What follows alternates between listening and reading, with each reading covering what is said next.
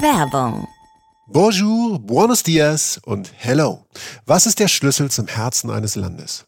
Ganz klar, die Sprache. Und ich meine nicht nur das Lesen von Schildern oder Speisekarten, sondern die Gespräche mit den Leuten vor Ort. Deshalb ist das Beste, was du mit deiner Zeit machen kannst, neben dem Reisen natürlich, eine Sprache lernen.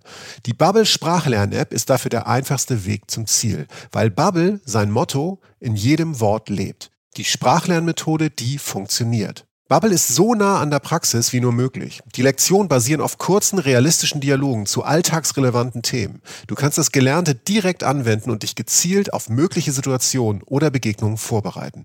Und keine Sorge vor langen Lernnachmittagen.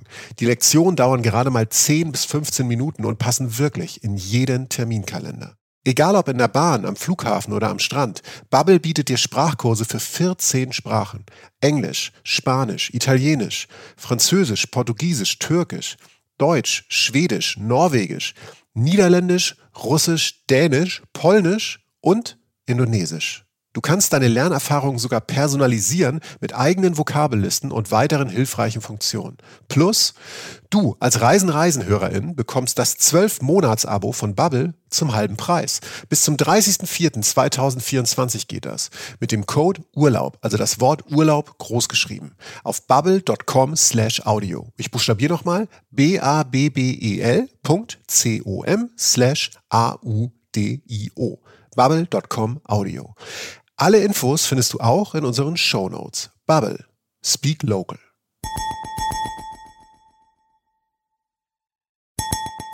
Reisen, Reisen. Der Podcast mit Jochen Schliemann und Michael Dietz. Jetzt geht's los. Jetzt geht's wirklich los. Hier ist äh, Reisen, Reisen, der Podcast. Mein Name ist Michael Dietz. Ich bin jetzt auch da. Und mir gegenüber sitzt der wunderbare, der tolle Jochen Schliemann. Hallo Jochen. Oh, recht kurze Aufzählung. Also da ich gehofft auf mehr. Ähm, aber nee, ja, das ist ja auch angebracht, nachdem dass du hier wieder ein paar Sekunden zu spät aufgeschlagen bist. Ich, ich, ich hatte einen hektischen Tag heute. Ich hatte einen langen Tag. Hattest heute. du, ne? Ja, ich hatte einen wirklich langen Tag heute. Freue mich jetzt auf ähm, äh, mein Leben chillen mit äh, der Welt beziehungsweise einem Reiseziel, wo ich überhaupt keine Ahnung habe von, weil ich da wirklich noch nie war, nicht mal in der Nähe. Wir gehen ja heute nach Indien und ähm, da bin ich sehr gespannt, was du da erzählst, weil ich von dem Land immer ähm, großen Respekt hatte. Es stand nie so ganz oben auf meiner Liste, Ja. weil ich so äh, in Asien oft so auch in indischen Vierteln war und das immer toll fand und das Essen toll fand, dazu später aber mehr. Ähm, aber da war ich im Gegensatz zu dir nicht, weil Indien ja auch auch so eine once in a lifetime Destination ist, würde ich jetzt mal sagen. Wo aber, ich kenne auch Leute, die, wenn die einmal da waren und an der richtigen Stelle waren, ähm, da auch immer wieder hingepilgert sind. Also ich kenne auch so Leute, die irgendwie so ein bisschen Goa verliebt sind Ja. und ähm, da immer zu meditieren waren und Ayurveda und Yoga und so in die Richtung. Also kenne ich Leute, die da so ein bisschen addicted sind. Aber ähm, und auch Leute, die rumgereist sind und ähm, ich bin sehr gespannt, was du gleich uns erzählst. Vorher, ähm, wie immer, ganz kurz, also ihr könnt es euch anhören und ein bisschen vorspulen, aber wir haben ja immer so viele tolle Nachrichten von euch und da würden wir gern immer äh, ein paar Shoutouts machen. Und ähm, zum Beispiel von Henrik, der hat uns geschrieben, äh, er hat sich bedankt für den super Podcast und ist wegen uns, ähm, hat er jetzt in Herbstferien Nizza gebucht Ach, und hat Paris dran gehangen und äh, Wow. hat, hat sich bedankt äh, für die ganzen tollen Reisetipps. Hendrik. Henrik. Ja, vielen Dank, Hendrik. Gruß zurück. Genieße es. Dann ähm, haben wir noch was von Rasma Rudi. Ich gehe gerade mal hier bei, bei Insta ins, ins Profil. Rasma Rudi, da steht Leate. Also Rasma Rudi, äh, Mann oder Frau, äh, ihr werdet wissen oder Pärchen, ähm, dass wir euch meinen. Und die schreiben, dank euch haben wir uns auf den Weg in die Pfalz gemacht. Ach, guck mal. Ja. Das dürfte dich ja besonders freuen. Das, da komme ich ja her. Also Ja. das ist äh, mein Zuhause. Wir nehmen hier in Köln auf und das ist so zweieinhalb, drei Stunden von Köln weg. Und äh, sie schreiben auch, statt uns sonst auf weite Wege nach Asien oder Co. zu begeben, ähm, sind wir halt in die Pfalz. Ne? nachhaltiges Reisen um die Ecke, muss gar nicht so weit. Und sie haben auch den Saumagen probiert, also Na, das also. Pfälzer Nationalgericht. Hört euch mal äh, die Pfalz-Folge an, da geht's mehr um den äh, Saumagen. Und sie haben auch äh, die Scheu abgelegt vor diesem hässlichen Wort, weil es ja wirklich äh, sehr gut schmeckt. Und die kommen auch aus Köln, steht hier. Und die sind mit Fahrrad, also es sind Pärchen, die sind mit Fahrrad und Hund und im Zug äh, in die Pfalz gefahren. Die waren äh, in Speyer und dann auch in Rot unter Riedburg, was ich natürlich toll finde. Das ist äh, eins der schönsten Dörfer, finde ich, äh, in, äh, in Deutschland, sage ich mal. Es war auch mal schönstes äh, Dorf Deutschlands, glaube ich, in diesem Wettbewerb. Unser Dorf soll schöner werden. Also äh, viele Grüße an euch und äh, wir hoffen, ihr hattet äh, viel Spaß in du, der Pals. du haust ja auch ein Partywissen raus. Ne? Das war irgendwie Dorf, das schönste Dorf Deutschland in irgendeinem Wettbewerb. Ich habe auf meiner Festplatte ist so viel Zeug, wenn dieses ganze unnütze Wissen, was auf meiner Festplatte Ja. wäre, wenn das irgendwas mit Physik oder so zu tun hätte, da hätte ich irgendwie schon eine Mondfähre erfunden und wir hätten keinen Klimawandel. ja, schade eigentlich, ne? Ja, Aber trotzdem toll mit dem Dorf. ja. Jill Palox 2 hat uns auf Instagram geschrieben. Lieber Jochen, das bist du. Hallo. Lieber Michael, das bin ich. Hallo. Ich liebe euren Podcast. Dudung, dudung. Ja. Ich bekomme jedes Mal Fernweh, wenn ich eine neue Folge höre. Ich würde euch gerne bei eurer Tour in Berlin besuchen. Leider bin ich in diesem Herbst, Winter nicht in Deutschland. Du Glückliche, weshalb sie verhindert ist. Das äh, Reisen ist immer eine gute Ausrede, die akzeptieren wir. Sonst, die einzige, die das ist die akzeptiert wird, einzige Ausrede, die wir akzeptieren. ähm, und sie fragt, ist auch schon eine Tour für äh, 2020 geplant? Liebe Grüße, Chill, Kussmund für uns. Hi, Chill. danke so, äh, wenn, wenn ich das lese, wir müssen für 2020 eine Tour machen, äh, wieder nach Berlin. Äh, ob wir 2020 eine Tour machen, ich hätte Lust, hängt natürlich davon ab, wie jetzt im November unsere Tour wird. Ja. Also wenn, wenn uns das Spaß macht, was wir hoffen und euch dann auch Spaß macht und ihr kommt und das äh, schöne Abende werden. Wir haben ja, äh, glaube ich, sechs Abende. Und, Ja, wir haben ähm, sechs Abende, Sechs ja. Abende. Und wenn die cool sind, ist ja für uns auch so ausprobieren, weil wir erst einen Abend hatten, mal in Köln beim Podcast-Festival, der fantastisch war. Ähm, dann ähm, gehen wir 2020 vielleicht nochmal auf Tour. Aber jetzt erstmal 2019. Wir sind im Sommer, im Juli, wenn ihr das jetzt hört. Und die Tour ist Ende des Jahres. Und der Jochen hat ganz zufällig, Rein zufällig. rein zufällig, Ja, ich habe die Tour dann auf meinen Unterarm tätowiert. Cool, Ja. ja. Und das steht, weil neben ich den, neben den Delfin, der über den Bauchnabel hüpft. genau, ja. Cool, Durch das dein- ist ein schönes ne? Bild. Ja. Durch das durch den I-Punkt von Michael. Ja. Genau, so. Habe ich unsere Tourdaten hier. Wir sind im November unterwegs hauptsächlich. ja, schön ist es nicht. Ne? Mach sowas mal wieder weg. Ja. Also in dem Sinne wird die Tour besser gut, weil sonst habe ich ein anderes Problem. Ähm, 10.11. treten wir in Köln auf, am 25.11. in Frankfurt, am 26.11. in München, am 27.11. in Berlin, am 28.11. in Hamburg und am 3.12. in D- D- D- Dortmund. Und äh, guckt auf unserer Instagram-Seite oder auf unserer Facebook-Seite nach, da stehen die Daten auch nochmal. Wir würden uns auf jeden Fall riesig freuen, ähm, euch zu sehen bei diesem Experiment, das wir da starten. ähm, ich denke, es wird für alle einen guten Ausgang haben. Dafür werden wir mit allem, äh, was wir besitzen und haben, sorgen.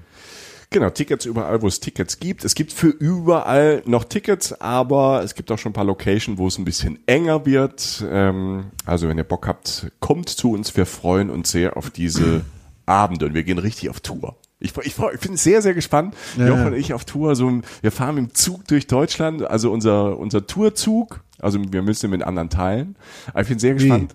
Ja, da, also Jetzt bin ich raus. Vielleicht, nee. vielleicht machen wir so Sitzreservierungen, dass wir uns immer so ein Abteil, weißt du, vorher Sitz reservieren. Und wenn die Leute fragen, ist ja noch frei. So, nee, Alter, wir sind hier Rock'n'Roll. Wir sind auf so. Tour. Wir sind auf Tour. Ich würde aber gerne im Abteil ohne dich sitzen, also dass wir jeder eins haben. Weißt du, so dass wir uns einfach auch nicht sehen. Noch So wie- mehr Rockstar. So. So, so, so tatsächlich Mick Jagger und Keith Ja, Richards, die genau. sich eigentlich nicht mehr sehen wollen, aber auf der Bühne funzt. Ja, und nur, nur über Managements unterhalten. Also, so, also selber nicht mehr reden. Ja. Also einfach so, das wäre schön, nur auf der Bühne treffen. das wäre dem Erfolg noch nicht angemessen, aber es wäre schon ganz interessant zu Aber ich sehe dieses Blitzen in deinen Ja. Augen, also so, it's a long way to the top. Ja, Um, if, you, want a podcast. rock'n'roll, Ja. ja. if you want a podcast. ähm, nee, okay. Äh, Indien. Indien. Indien, wann, Indien. Ja, Also ich hatte, ich habe immer Respekt vor Indien. Ja. Weil Recht. ich vor der Vorstellung, ich habe ich hab viele Dokus gelesen, ähm, Dokus gelesen, Dokus gesehen, Bücher gelesen über Indien und ähm, war in vielen Orten Asiens, wo, wo, wo, wo es indische Viertel gibt. Aber ich hatte immer so Respekt wegen der vielen Menschen und weil es da so, so arg wuselig ist. Das ist jetzt Klischee. Ähm, aber das hat mich irgendwie immer zurückgehalten. Irgendwas ist immer auf der Liste, auf meiner Reiseliste vor, vor Indien gerutscht. Immer. Mhm. Bisher. Ähm, also was ich daran verstehen kann, ist, also das eine ist ja Geschmackssache, aber was ich daran verstehen kann, ist, dass es, äh, dass man Respekt vor dem Land hat. Weil das Land ist eigentlich ein Land, vor dem man, finde ich, aus vieler Gründen, vielerlei Gründen Respekt haben kann. Das eine ist die schlichte Größe. Es ist schwer wahrscheinlich, es sei denn, du hast richtig viel Zeit oder hast einen Helikopter. Ähm, beides ist jetzt bei mir nicht der Fall. Ähm, Du hast nicht das- mal ein eigenes Zugabteil, Alter. noch nicht, mein Freund, noch nicht. Und Indien hat ein verdammt gutes Zugsystem. Ähm, Indien ist riesengroß.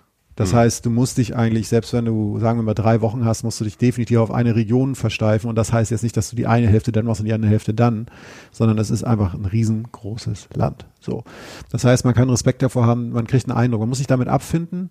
Ist auch okay, letztlich, dass man einen Eindruck von einer Region hat. Das heißt, wir reden heute auch nur über eine Region von Indien, sogar eine sehr spezifische, den Taj Mahal, eins der äh, wichtigsten und schönsten Bauwerke der Welt und, und einfach ganz toll. Liegt eher im Norden Indiens, nahe Delhi, also der Hauptstadt. Ähm, es ist einfach, ähm, es ist einfach äh, eine Region, um die es geht, auf die du dich auch immer einlassen musst. Das andere, was Indien ist, du hast es vorhin so ein bisschen gesagt, ähm, Indien hat eine, Indiens Faszination ist auch ein bisschen das, was auch daran so anstrengend ist. Wenn ich das, jetzt- ich rede jetzt von mir. Ja. Jeder hat ein anderes Reiseerlebnis. Ich fand Indien anstrengend und hochgradig faszinierend und liebenswert gleichzeitig.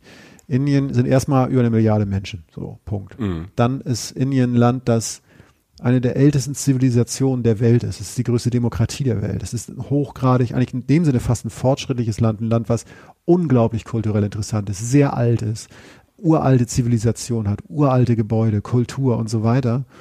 Und äh, es ist ganz oft in Indien ist es so, dass du nicht, ähm, dass du dir nicht Kultur anguckst im Museum, sondern Kultur lebt. Indien lebt. Indien ist ein lebendes, ist so, so, so, so ein lebendes Kulturkunstwerk, würde ich fast sagen, beziehungsweise einfach eine Parallelwelt, würde ich jetzt sagen, zumindest zu unserer. Denn Indien ist auch laut, voll. Indien ist auch oft, wenn ich so sagen darf, dreckig. Also es ist jetzt nicht das sauberste Land der Welt. Es ist ein Abenteuer. Und der Grund, warum auch zum Beispiel viele Freunde, die ich habe, ähm, äh, auch sehr früh nach Indien gefahren sind, nach der Schule oder wenn sie mal Zeit hatten während der Ausbildung oder so, ist, dass Indien einfach auch günstig ist. Und äh, das geht manchmal auch Hand in Hand, ne, dass der Lebensstandard jetzt in einem Land nicht flächendeckend so hoch ist und es gleichzeitig auch äh, relativ günstig ist. Und Indien ist immer ein Abenteuer. Du hast in Indien, wenn ich an Indien denke, denke ich an ein Land, bei dem ich immer noch nicht weiß, was auf der nächsten, in der nächsten Sekunde passiert. Das muss nichts Schreckliches sein. Ähm, aber Indien ist einfach so groß und so unübersichtlich, dass es einfach nie etwas ist, um das man seinen Kopf ganz aufbauen kann. Das ist ja auch so ein Land, wo man, wo wir jetzt, also ich würde das nicht und wahrscheinlich wirst du mir da jetzt recht geben, es ist kein Land, wenn man das erste Mal eine Individualreise macht, als Backpacker nicht so viel Erfahrung hat, dorthin zu fahren. Na, ich weiß nicht. Also ich war, ähm, ich war selber noch nicht im Süden. Da ist es, glaube ich, geht es schon fast in die Richtung, dass man es auf jeden Fall locker machen kann. Okay. So Goa und so, da ist der Strand. Da ist ähm, das Leben wohl auch noch ein bisschen lockerer als jetzt da im Norden, äh, wo ich war. Ich hatte ja jetzt auch keine Küste in der Nähe oder so. Ähm, ich kenne tatsächlich viele Menschen, die zuerst da waren bei der Okay, ersten Fernreise. Aber das prägt auch. Das siehst du auch. Also das, du siehst jetzt den Leuten nicht an, dass da irgendwie so, so gezeichnete Menschen wiederkommen. Aber das prägt einen insofern so. Meine erste Fernreise war nach Südostasien. Das hat mich immer geprägt. Ähm, also wie, wie man da reist, das Essen da und so, mussten sich die Leute hier schon oft genug anhören. Und, und Indien ähm, hat, glaube ich, ist sehr charakterstark. Ähm, du kannst das machen und du kannst halt eben auch viel machen und kannst auch sehr kannst auch sehr oben angreifen, was, was den Standard in Indien an sich angeht, weil du einfach kohlemäßig auch herstellen kannst, selbst wenn du nicht so viel Geld hast. Aber es ist auch nicht das leichteste Pflaster, das stimmt. Es gibt ähm, äh, das Essensthema ist insofern hochgradig faszinierend, also sowohl auf vegetarischer Ebene als auch auf anderer Ebene. Tolles Essen, spannendes Essen, wunder, wundervolles Essen, aber halt auch Stichwort Hygiene und Indien hat nicht das leichteste Essen der Welt. Es gibt den viel zitierten Delhi Belly, also von der ähm, Hauptstadt abgeleitet. Also sprich, jeder, der in Indien war, muss eigentlich einmal Magenprobleme gehabt haben, sagt man. Ich habe es nun in den drei Wochen relativ gut umschiffen können, aber auch nur, weil ich es wirklich wusste, weil mir diverse Leute davon abgeraten haben, verrückt, euphorisiert vom Kulturschock am Stra nächsten Straßenstand mal schnell alles an mich reinzuwerfen, was ich sehe, was ich in Bangkok sofort machen Das würde. ist der Unterschied zwischen Südos Südostasien, wo in, wo, in, wo in Bangkok du das eigentlich nicht so hast, oder in, äh, in, in Thailand, weil Ja. es ein anderes Hygienelevel hat und die mehr drauf achten, oder? Ja, ich, ich, ich denke ja. Also ich kann das jetzt nicht in, in Gänze beurteilen. In, Thailand ist es ja so, dass man Leuten eher sagen muss, die das erste Mal da sind, ist. Mhm. Du musst zwei, drei Sachen beachten, haben wir auch schon mal hier aufgezählt, ne? Also irgendwie äh, nicht- Wasser, ja. Wasser, halt nur gekochte Lebensmittel, irgendwie alles entweder geschält oder gekocht und, Mhm. und, und so, solche Sachen oder ein Eis, bei Eis aufpassen. Bei Indien ist, habe ich sehr weit oben angefangen. Das heißt jetzt nicht, dass ich Millionen von Geld ausgegeben habe, aber ähm, du, wenn du erstmal im Hotel, wenn du dir ein gutes Hotel nimmst und äh, da dann erstmal isst, dann ist das für einen Einstieg erstmal ein toller Einstieg und dann kannst du dich immer noch runter in Anführungszeichen arbeiten auf zum Straßenessen. Mir hat das sehr gut getan. So konnte ich das umgehen, dass mir jetzt zwei, drei Tage durch ein Magenproblem versaut. Und du stirbst da sowieso nicht dran. Aber sag mal so, Hygiene ähm, ist einfach jetzt nicht so, das steht jetzt nicht von allen Eigenschaften, die einer haben kann, jetzt da ganz oben auf der Liste beim Essen oder so. Zumindest auf der Straße. Also ich war, Ja, ne, also genau. das Essen ist ja, und da Toll, kommen, da toll. kommen, toll, es ist ja so vielfältig. Also ich kenne indisches Essen auch aus Asien, also nicht aus Indien oder halt aus London. Ja, aus England, Aus ja. England. Also weil da so, so viel Inder sind und ähm, so viel indische Restaurants und die Küche ist ja auch dadurch, dass das Land so groß ist, so unterschiedlich. Also indisch ist ja, Ja, nicht ja, gleich ja, ja. indisch. Der, Ku- ne? Also es gibt so viele Fre äh, Regionen, so viele unterschiedliche Ansätze des Essens. Das, also es ist oft, ähm, die Soßen sind oft sehr dick. Es ist Genau. oft kein leichtes Essen. Genau, Das ja. ist so, ist so relativ eins. Aber das Essen ist halt fantastisch. Ja. Also ich liebe indisches Essen und ich habe es halt außerhalb von Indien, auch in Deutschland gibt's ja mittlerweile gute indische Restaurants. Ja, ja, voll, voll eben. Im Grundsatz alles toll und deshalb frisst, also, also ich jetzt fressen so, also so fresse ich da auch alles, was ich, also ich, ich freue mich ja über die vielen Möglichkeiten und die Variationen und so. Wie gesagt, ich habe vorsichtiger angefangen und äh, das war in dem Sinne richtig. Ich weiß nicht, ob es anders anders gelaufen wäre, aber ich hatte so Glück. Jetzt aber würde ich mal sagen, kommen wir mal so langsam zu der zu der Region irgendwie, Sehr um die es gerne. mir, die es mir jetzt geht. Letztlich geht's ums und das ist so, ist irgendwie schon schön. Das, weißt du, wir machen ja so Folgen über dies und über das und so und einfach eine Folge machen. Ich habe mal eine Folge zum Taj Mahal gemacht. ist einfach so, ja, das ist so wie, Epic. ja, das ist so wie, wie, weiß ich nicht, wie, wie, weißt du, so, so Smoke on the Water oder No Woman No Cry, so ein Classic, so. Aber Taj Mahal ist einfach so ein Das ist ein Reiseklassik. Ja. Also schon immer. Ja, musst du machen und und und das ist es irgendwie auch zu Recht. Es ist ähm, äh, es ist halt eine Etappe einer Indienreise, die sich tatsächlich sogar relativ schnell lösen lässt. Also wenn du jetzt sagen wir, du hast jetzt noch, du darfst in deinem Leben noch einmal wegfahren für vier Tage, könntest du es machen. Du könntest nach Indien fliegen, nach Indien fliegen dauert, also das, ist, das macht jetzt keiner so, aber du könntest innerhalb von sieben Stunden nach Indien fliegen, da gibt's viele Direktflüge von Deutschland nach Delhi und von Delhi kommst du da mit zwei Stunden mit der Bahn hin und auch wieder zurück. Ich habe, ähm, also du, äh, ich habe letztlich das auch so gemacht, also von Delhi aus, also die Stadt, in der das Taj Mahal steht, ist Agra, so heißt die Stadt. Du kannst auch in Agra ein, zwei Nächte pennen. Und die äh, Zeitverschiebung ist ja nicht so viel, drei, vier Stunden. Ja, ist auf jeden Fall nicht so viel wie nach Asien. Ja. Also es ist jetzt alles zu verkraften. Das Ja. wirft dich jetzt nicht völlig vom Hocker oder so. Aber gut, ich fange mal, ich fange mal vorne an. Also Taj Mahal. Ich meine, jedes zweite indische Restaurant, das ich kenne, heißt Taj Mahal. Ja. So. Check. Da sind wir uns schon mal einig. Und will sagen, es ist fast das Symbol Indiens. Es ist einfach, steht für etwas, ne? So wie die Griechen gerne mal Akropolis heißen oder so, heißt halt irgendwie ein indisches Restaurant Taj Mahal. Und ähm, das, das wirklich, und das ist so, was es für mich so schön macht. Und ich, das hat sich vom ersten Moment, als ich mich mit dem Taj Mahal befasst habe, bis zu dem Moment, als ich wieder da war von der Reise, immer ähm, für mich äh, die- diesen Ort zusammengefasst. Und es ist ein wunderschönes Wort namens Liebe. Ähm, und zwar deshalb, weil es ein Symbol der Liebe ist. Also dieser Palast ist ein Symbol der Liebe. Genau, das äh, ist ein letztlich, das, der Taj Mahal ist letztlich ein Mausoleum. Ah. Und das ähm, steht im nördlichen Indel, Indien, Nähe Neu-Delhi, am Fluss Yamuna und am Stadtrand von Agra. So, Bundesstaat heißt Uttar Pradesh, nur um es einfach mal der Fakten zuliebe gesagt zu haben. Letztlich hat der muslimische Großmogul Shah Jahan, ich hoffe mal, ich spreche das richtig aus. Ich gehe fest davon aus, ja. Ja, ich auch. äh, ein Grabmal bauen lassen für, für seine verstorbene Liebe. Mumtaz Mahal, 38, gewor 38 Jahre ist sie alt geworden und 1631 gestorben. Und kurz danach hat er halt angefangen, dieses Grabmal zu bauen, dieses Mausoleum aus Liebe. Und ähm, das macht diesen ganzen Bau für mich noch, noch toller, weil ähm, ich komme gleich da, dazu, wenn man davor steht, wenn, wenn man das begreift. Also die einzige Motivation, dieses riesige, wunderschöne Bauwerk, was, was die ganze Welt fast kennt, fast jeder hat ja was vor Augen, bauen zu lassen, war in dem Fall tatsächlich nicht Religion oder war nicht irgendwie ein Herrscher, der irgendwie ein großes Grabmal brauchte, sondern einfach nur Liebe. Und das fand ich Und für irgendwie, einen guten Menschen. ja, offensichtlich. Also aus dem, was man weiß, auf jeden Fall. Und ähm, Umtaz Mahal ähm, ist 38 geworden, starb bei der Geburt ihres 14. Kindes.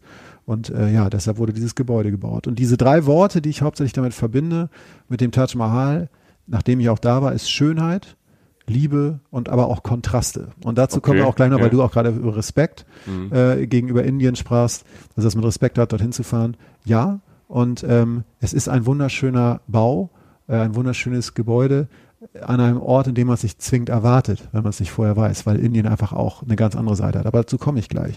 Ähm, ganz kurz nochmal ähm, äh, zusammengefasst, man kann in Agra, also der Stadt, an dessen Stadtrand halt das Taj Mahal steht, kann man pennen. Ein Mhm. bis zwei Nächte, eine Nacht reicht, zwei Nächte reichen auf jeden Fall. Also die Stadt an sich ist jetzt nicht besonders spektakulär. das ist jetzt nicht der Wahnsinn. Das Okay, ist eine ist eine indische, normale, normale indische Stadt ohne. Genau, es ist eine indische Stadt, die sich natürlich auch um dieses, äh, dieses, äh, diese, diese Schönheit halt aufgebaut hat. Aber ähm, wenn man jetzt wenig Zeit hat, muss man nicht zwei Nächte in Agra pennen. Okay. Es gibt da das Agra Fort noch, dazu komme ich gleich auch noch. Das ist auch ein sehr schönes Bauwerk, also das kann man sich auch noch ansehen. Es gibt auch noch so kleinere Sachen, die man sich ansehen kann. Aber nach einem Tag, sei es nun mit der Nacht davor oder danach, irgendwie ist der Drops dann auch irgendwann gelutscht, finde ich jedenfalls. Was man halt auch machen kann, ist halt von Delhi, der Hauptstadt, kann man einfach äh, mit dem Zug dahin fahren für einen Daytrip. Und das habe ich letztlich gemacht. Ähm, 14 Stunden ungefähr ist man unterwegs. Also jetzt nicht der Weg, sondern der gesamte Trip hin, zurück Mhm. und alles angucken. Das heißt, ähm, du wirst um fünf ungefähr, fährst am Hotel los, Neu, äh, New Delhi Railway Station, so gegen sechs, fährst los, buchst dir ähm, den Super Fast Deluxe Train oder wie der heißt. Also letztlich heißt er, glaube ich, irg irgendwie sowas. Also nimm einfach immer den besten und schnellsten Zug. Es gibt Züge, die zwischen Delhi und Agra fahren, die zwei Stunden dauern. Und es gibt viele, die drei Stunden dauern, nimm den ruhig für zwei, sparst du Zeit, ist alles zu bezahlen, ne? also mit dem Gefälle von indischen Kosten und deutschen Kosten oder europäisch, also Euro-Kosten. Er bucht die, buch einfach die beste Klasse, die heißt First AC 1A, also mehr A und First gibt's nicht so. Fand ich ganz süß. Ja. Ähm, ist jetzt einfach jetzt im Vergleich sozusagen eine, eine zweite Klasse in der Deutschen Bahn, aber völlig okay. Also so alles gut. Ne? Also du solltest jetzt nicht, du erf- erlebst viel, wenn du die lowste Klasse in indischen Zügen äh, buchst, da lernst du auch Leute kennen. Du sitzt halt mal mit, neben einem Hahn, genau, oder einer Kuh oder so. Mhm. Ähm, das, das, kann, das kann alles passieren, kann man auch machen für die wenn man Realness Bock und so. hat und Zeit hat, Genau. klar. Aber wenn man sich's gut gehen lassen will, ist es halbwegs bezahlbar und äh, es geht halt in dem Moment, ja, nicht, also ich weiß gar nicht, ob jetzt der, der richtig lowste Wagen auch im schnellsten Zug dranhängt. Wie gesagt, für ungefähr 20 Euro pro Strecke kommst du einmal von Delhi dahin und für 20 Euro auch wieder zurück. Völlig okay für 200 Kilometer, so. Und in zwei Stunden. Gibt Frühstück an Bord, ist um 8 Uhr morgens in Agra, ähm, fährst nachmittags um kurz vor sechs abends, also so 5, 5.40 Uhr oder so war das damals bei uns wieder zurück und bis 7.30 Uhr wieder in Delhi. Hast Ja, einfach einen langen Tag. Tagesausflug, ja. So sieht's aus, genau. So, jetzt einfach mal, um, um ich, ich habe mir überlegt, wie erkläre ich dir das? Ähm, äh, um, um, um vielleicht auch am ehesten so dieses Erlebnis äh, Taj Mahal einzufangen und auch einzuordnen, diesen Kontext, zumindest Nordindien. Ähm, du steigst aus an diesem Bahnhof, der auch noch relativ schick ist und so, und gehst durch Agra. Und Agra ist ähm, eine indische Stadt. Will sagen, sie ist laut, sie ist auch mal dreckig, sie ist auch mal nervig. Es ist kein schöner Weg. Also du nimmst dir meistens auch ein Taxi. Ne? Äh, viele Tourbusse warten da natürlich. In Indien wirst du sofort, wenn du aus dem Bahnhof kommst, von hunderten von Leuten angeschrien, hier, dicke Taxi. Wie geht man damit um? Das ist ja oft so, ich glaube, das, das erschlägt ja dann, also in vielen Ländern so Leute, wenn, ne, das ist deren Geschäft. Die sagen, hey, Taxi, Taxi, Taxi. Ähm, wie machst du das, wenn du da rausgehst? Weißt du, als praktischer Tipp. Also ich, ich bin ja, ich, ich mache immer erstmal so, ich will erstmal die Situation ähm, erfassen und stelle mich erstmal so an den Rand und guck, wie die anderen das machen.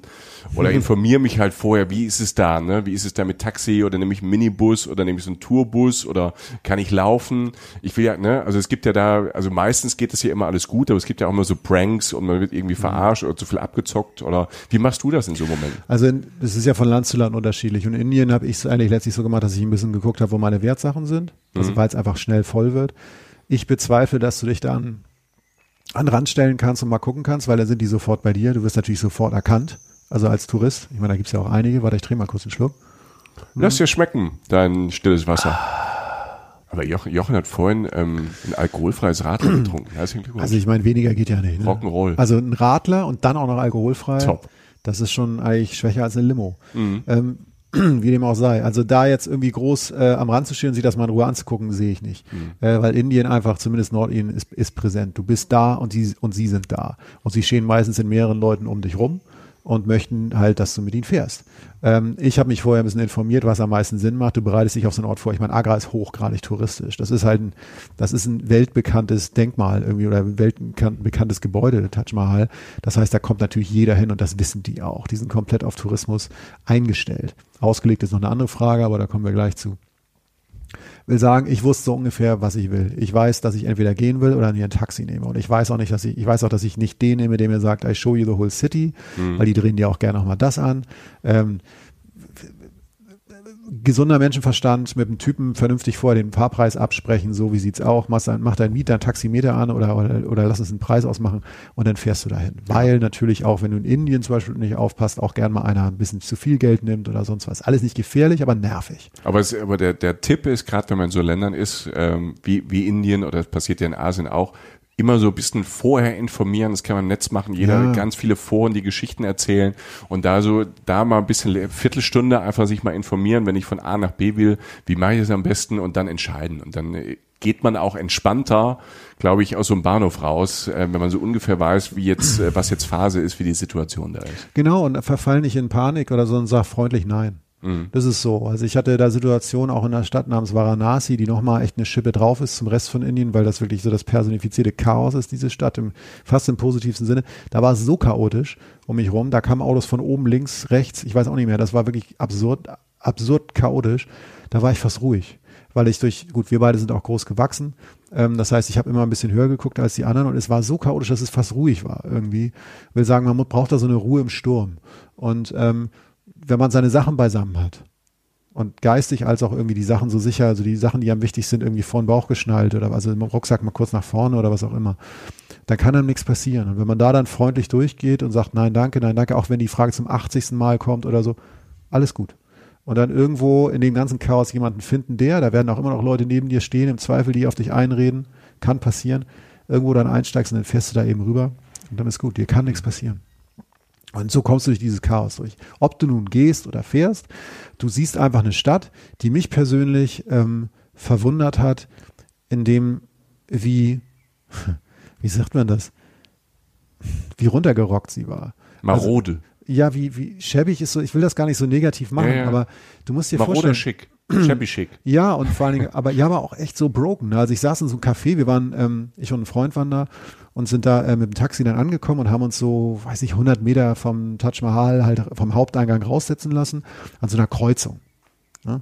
Und ich poste die Bilder am Netz. Du, das, was du jetzt unter der Kreuzung verstehst, ist nicht diese Kreuzung. Ähm, es ist einfach äh, kleiner, es ist, ich glaube, es hatte nicht mal Teer, es war ein, sowas wie ein Kreisverkehr und es war einfach nur chaotisch und laut. Und, und die Häuser waren auch ziemlich runtergekommen. Und das Café war auch, ich fand es völlig okay, also weil mir es egal ist, aber ich habe mir einfach nur so vorgestellt, das Taj Mahal. Also ich meine, da, da kommen alle hin. Da werden wahrscheinlich Jay-Z und Beyoncé schon mal gewesen sein zur Hochzeitsreise. Da war, äh, da waren Diana und Charles, haben berühmte Fotos davor gemacht. Die beiden Prinzen waren da auch, haben auf der Bank gesessen, auf der ich dann auch gesessen habe und so.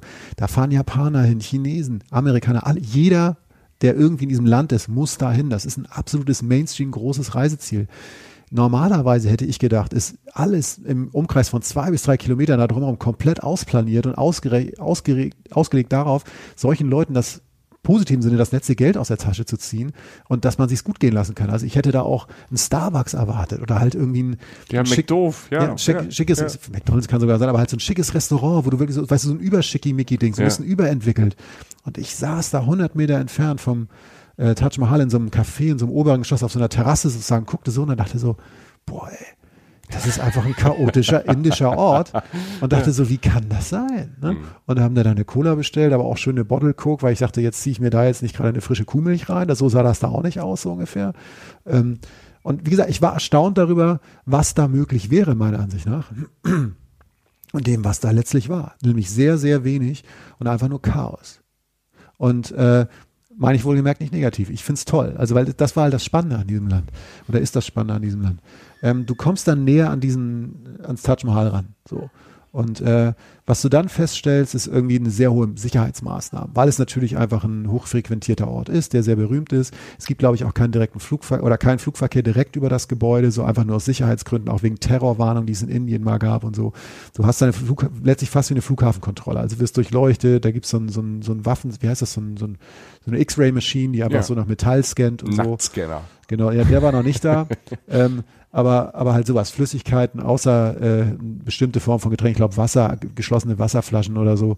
Ähm, Das ist nach den, ich glaube, nach den Terroranschlägen damals in Indien äh, mit dem Hotel und ähm, ist in Indien, ist in Indien ja ge- generell auch die, die, die, der, der Sicherheitsapparat hier hochgefahren. ja, und der ist da natürlich spürbar. Das heißt, du hast erst dieses, ich meine das, wie gesagt, ich sag's zum letzten Mal, nicht negativ, dieses Chaos, ne, dieses indische Ding so. Du hast ja diese Patsuri-Shops, wenn du so drauf zugehst auf den Haupteingang, der auch gar nicht so wahnsinnig pompös aussieht, poste ich auch noch das Bild, musst halt deine Sachen einschließen. Manche Sachen kannst du Kamera mitnehmen, Wasser und so mitnehmen. Und dann äh, gehst du durch diese Kontrolle, die sehr stark ist, und dann trittst du über so eine Grenze aus dem Indien, was ich gerade geschildert habe, in den Vorgarten des Taj Mahal. Und es, und es ist ruhig, schön, der Rasen ist gemäht, ein Vögelchen zwitschert. Ich so, was, was geht? Alter, ne? So aber so, so schuck. So ne? Stargate, du gehst Ja. Und, und, und, und du denkst so, wow. Ne? Erstmal ist das schön. Ne? Und äh, Eintritt übrigens so zwischen 14 und 20 Euro oder so dürfte sie das das ist ja gerade. voll, voll okay für Das, sowas. ist, das ist Also, okay. Ja, also, also das, das ist dann auch egal. Wenn Ja. du es nach Indien geschafft hast, wird der, der Eintritt würde dich nicht abhalten. So. Und du gehst erstmal über einen kleinen Vorplatz und dann gehst du durch so ein Tor, so ein erstes Tor. Hauptsächlich roter Sandstein, aber auch schon so ein paar Marmorkuppeln drauf, dieses Weiß, was dich ja gleich, was dir ja gleich wieder begegnen wirst, äh, begegnen wird. Und dann gehst du da durch und dann stehst du halt davor. Und ähm, in einiger Entfernung. Ich weiß nicht, ich, ob du das, du warst ja auch schon in Australien. Das fällt mir mal als erstes ein, der Ayers Rock oder ähm, der Grand Canyon in den USA. Es gibt so Orte, die siehst du und die kriegst du nicht in deinen Kopf. Du sitzt Ja, davor ja, ja. und sagst jetzt, machst die Augen auf und wieder zu und denkst so, machst wieder auf und denkst so, alter Schwede, ist das krass, ist das schön? Und es hat fast wie, was wie so eine Leinwand, weil es so surreal, weil es dann auch, du kennst es ja auch noch. Also du hast diesen Blick schon tausendmal gesehen. Es ist so ein bisschen, als hätte man so eine VR-Brille auf und läuft Ja. so, so ähm, weil es so surreal ist dann in dem Moment. Ne? weil es das, weil du es schon tausendmal gesehen hast. Das ist einfach einer der Orte, der vielleicht am meisten abgelichtet wurde auf der Welt und du stehst dann auf einmal da und hast dieses 3D-Erlebnis, also du bist einfach wirklich da und bist überwältigt und siehst etwas, von dem du nie dachtest, dass du es vielleicht mal sehen würdest. Und es ist dann natürlich auch noch blauer Himmel. Das war schön. Ich war jetzt nicht zum Sonnenaufgang da, weil ich einen Daytrip gemacht habe. Sonnenaufgang soll toll sein. Ähm, kann man auch nur sagen, für Leute, die da pennen, seid früh da, sind natürlich auch weniger Leute da. Ähm, aber es war blauer Himmel und es war wunderschön. Und, und schön. Wieder das Wort schön. Und dir fällt dann immer ein, warum es das gibt. Liebe. Es, Hm. es ist nicht der Machtpalast. Es ist nicht ähm, äh, völlig ohne Religion, Wertung religiöses, religiöses Symbol oder so, ähm, sondern es ist einfach aus Liebe gebaut worden. Und äh, dieser Blick ist, ist einfach krass. Also du stehst da in diesem Garten. Es ist auch, ne, also ich stelle mir diesen, diesen, diesen Garten vor und aber das Taj Mahal ist noch ein bisschen weiter weg. Genau, du stehst in diesem Garten und hast vor dir erstmal so einen Garten, also du hast vorher den Garten, also mit so, äh, also so, so mit so länglichen Wasserbecken, also so, so schmale, rechteckige, aber sehr längliche Wasserbecken, die in der Länge einfach auf den Taj Mahal zulaufen. Das heißt, du hast einen weiten Blick über den Garten hinweg auf dieses weiße Gebäude, auf dieses weiße Gebäude mit der Kuppel und so zwei Nebengebäuden. Und das, das Weiß ist ja auch nicht kein strahlend Weiß, sondern Marmorweiß. Das ist alles Marmor. Es hat wirklich eine schöne Farbe und in der Sonne sieht es natürlich auch nochmal toll aus. Und dieser Garten habe ich mir auch noch danach dann noch angelesen, hat so ein bisschen was, der steht wohl in der Tradition von so persischen Paradiesgärten. Das ist wohl so ein Begriff, den es so gibt, weil er einfach besonders schön und auf eine gewisse Art und Weise halt angelegt wurde. Und ähm, das ist der erste Eindruck. Und du gehst dann halt drauf zu und kannst dann an den Seiten so lang gehen, an so roten Backstein, ähm, äh, Mauern und so, aber bewegst dich natürlich irgendwann, irgendwann drauf zu, machst tausend Fotos zu viel, weil aus jedem Winkel, Winkel sieht du, irgendwie cool aus. das ne? ist das Bild, ja. Das ist das Bild. Oh, das ist auch ein Bild. Ja. Und dann machst du eins von dir und dann merkst du, wie scheiße du Das aussiehst. ist nicht das Bild. Ja. Genau, das ist einfach definitiv nicht das Bild. Alter. Also ich werde auf unserem Account kein einziges Bild von mir posten. Nein, warum nicht? Weil, nein, er darf Du siehst vor so, du siehst vor so Gebäuden immer toll aus, finde ich. Michael. Also die Leute liken unsere Bilder, wenn du drauf bist, noch viel mehr als Ja, das sonst. ist so eine, dass wenn man so einen traurigen Hund irgendwie postet, da hat man so ein bisschen Mitleid. Ja, das stimmt. Ähm, Aber ich finde auch Likes für Mitleid okay. Ne- neben dem, vielleicht retuschiere ich ein anderes rein. Oder so. aber so ein, aber so ein Touch, ähm, äh, so vorm Touch Mahal kann man fast nicht gut aussehen, glaube ich. Also selbst Diana, also auf dem Bild, ich habe mir das Bild nochmal angeguckt, ganz, äh, also ganz okay aus. So, Die aber- English Rose sah irgendwie nicht gut aus. Nein, neben dem Taj Mahal, das ist eine tolle Frau gewesen, keine Frage. Aber wir schweifen ab, Michael. Ja. Ähm, es ist, es ist einfach schön aus der Ferne und aus jedem Winkel, wenn du drauf zugehst. Und du kommst dann halt näher und äh, äh, siehst dann auch, dass viele, viele äh, Verzierungen halt auf dem Stein sind, auf den, auf den Orten schon drumherum. Äh, also äh, Von Weitem sieht's ja tatsächlich ganz glatt aus. Ne? Also Genau. wenn ich die, die Bilder, die ich im Kopf habe, und ich habe nur Bilder im Kopf, Ja. sieht das sowieso glatter Marmorpalast aus. Genau, es ist, es ist auch relativ, relativ glatt, aber es ist halt eben auf diesen Verzierungen sind dann auch mal weitere Verzierungen drauf, so florale Motive oder Koranzeilen sind da irgendwie Mhm. äh, zitiert und so. Ähm, äh, rechts und links sind auch noch zwei Gebäude, also Im Westen, also ich glaube, das ist dann, das wäre dann links davon. Also das kann man ja wirklich, Michael, jetzt bitte nicht schon wieder mal Geograf, Geografen. Ich wollte nicht sagen, das, du bringst mich Aber drauf. eins davon ist auf jeden Fall eine Moschee, also Mhm. Richtung Mekka steht eine Moschee und beim anderen steht, auf der anderen Seite steht noch ein Gästehaus. So. Und äh, das sind so die beiden, äh, äh, die beiden Gebäude, die das halt letztlich so umrahmen. Und äh, aber letztlich äh, ist das Zentrum natürlich äh, der Taj Mahal an sich und der steht letztlich auf einer Plattform, die so ungefähr 100 mal 100 Meter ist. Ähm, alles mit Marmor verkleidet, also alles letztlich mit rotem Sandstein gebaut, aber von außen halt verschiedene Formen von Marmor. Also äh, ich meine, dass es äh, weißer, schwarzer und gelber Marmor ist, der natürlich auch wieder aus allen Herren Ecken der Welt irgendwie antransportiert wurde. 28 Arten von Edelsteinen sind verbaut. Ähm, es wurde, glaube ich, gebaut letztlich so 17 Jahre oder so. Okay. Ähm, ungefähr sowas, 20.000 Handwerker. Ja, gut, über- das war 17. Jahrhundert, ne? Also, Ja, die, hatten jetzt, die hatten einen Flaschenzug, klar, aber die hatten jetzt keinen, keinen Hubkran. Nee, sie hatten vor allen Dingen 1000 Elefanten, die das Baumaterial herangeschafft haben. Also ungefähr 1000 müssen das gewesen sein. Viele Architekten, also teils aus dem heutigen Afghanistan, äh, persisch-indischer Architekturmix, total bizarr auch so. Also man kann es nicht so zuordnen. Also ich hatte viele Moment, Momente, wo ich halt so dachte, das ist halt definitiv ein muslimische äh, Einschlag. Also es passt ja auch zu dem Herrn, der das bauen hat lassen und so. Aber es ist halt nicht eindeutig. Es ist auch sehr, sehr viel einfach so andere indische Bauweisen mit drin, äh, persische Bauweisen. Also es ist wirklich interessant, etwas un- unique. Es gibt so ein Gebäude nicht nochmal. Ähm, es ist, es ist ja letztlich auch so bekannt, dass in, in, in Bangladesch wurde wohl eine Kopie davon gebaut, weil es so schön ist. In, ähm, es gibt auch noch ein, es wurde auch irgendwo noch auf der Welt, ich glaube in Dubai oder so, auf jeden Fall in der Ecke ins- vom Taj Mahal inspiriertes Luxusobjekt gebaut, doppelt so groß. nach, ja. Genau. Aber zeigt ja auch nochmal irgendwie, äh, wo das, wo das rangiert. Und all diese, also auf dieser 100 mal 100 Meter Plattform ist halt dieses Gebäude, was halt letztlich ähm, 58 Meter hoch ist und 56 Meter breit. Ungefähr so groß kannst du dir das vorstellen. Also nicht kleiner als man denkt, eigentlich ungefähr so die Größe, die man so vor Augen hat. Ähm, wunderschöner Ort. Wow. Ja, einfach mal, einfach auch mal. Ist, ist, Ja. ist es da, also, ist es, ist es da arg voll? Ja. Also es ist, es, Also natürlich, alle wollen dahin. Also ist, ist es da, kann man da sich frei bewegen oder wird man da so in Gruppen durchgeschleust? Also wir waren, ähm, wir waren ja nicht ganz früh da, aber schon relativ früh. Wir sind als erstes dahin, weil wir halt ahnten, dass es dann mittags mit Bustouristen aus Delhi und sonst was noch voller wird. Natürlich, wenn die ganzen richtigen Mengen da reingeschwemmt werden. Es ist in dem Sinne, kommt es einem nicht ganz so voll vor, weil Indien, finde ich, in Städten immer diesen vollen Moment hat. Also du fühlst dich immer so ein bisschen in einem vollen Raum, Ja. weil es wahnsinnig viele Menschen gibt und viele auch was von dir wollen und dann ist irgendwie alles, wie gesagt, so ein bisschen chaotisch. Ich habe mich da eigentlich eher entspannt gefühlt und man kann da ja frei rumlaufen, kann sich wirklich frei bewegen, kann sich alles angucken. Ähm, äh, ich, ich habe, als wir, da kommen wir später noch zu, als wir nochmal in einer anderen Ecke der Stadt waren sind, habe ich das nochmal von Fernen gesehen, den Taj Mahal, und da war es voller. Also ich glaube, tagsüber ist es dann, also wirklich so mittags ist es dann nochmal krasser. Ich habe es jetzt in dem Moment schon als sehr voll empfunden und mein Kollege wurde auch schon, hat er mir neulich nochmal erzählt, als ich meinte, wir machen die Folge, meinte er so, ja, ich wurde da ja fast irgendwie in so einen, in so einen, äh, in so einen kleinen Graben irgendwie geschubst von einem, der auch ein Foto machen wollte von einem der Spots. Also es ist natürlich das klassische Touri-Verhalten da mit Ja, ja. Ellbogen und so. Okay. Aber hochgradig unangenehm war es jetzt eigentlich nicht. Wir waren jetzt da im Garten. Ich habe, ähm, ich guck da drauf, ähm, lauf da am Gebäude rum. Was ist mit reingehen? Du kannst raum, du kannst rein, ähm, du kannst in äh, mindestens eins der Nebengebäude rein, du kannst auch in den Innenraum letztlich des Mausoleums rein. Ähm, ist relativ unspektakulär tatsächlich. Ist ein Okay. relativ großer, dunkler Raum, wo sie dann liegt.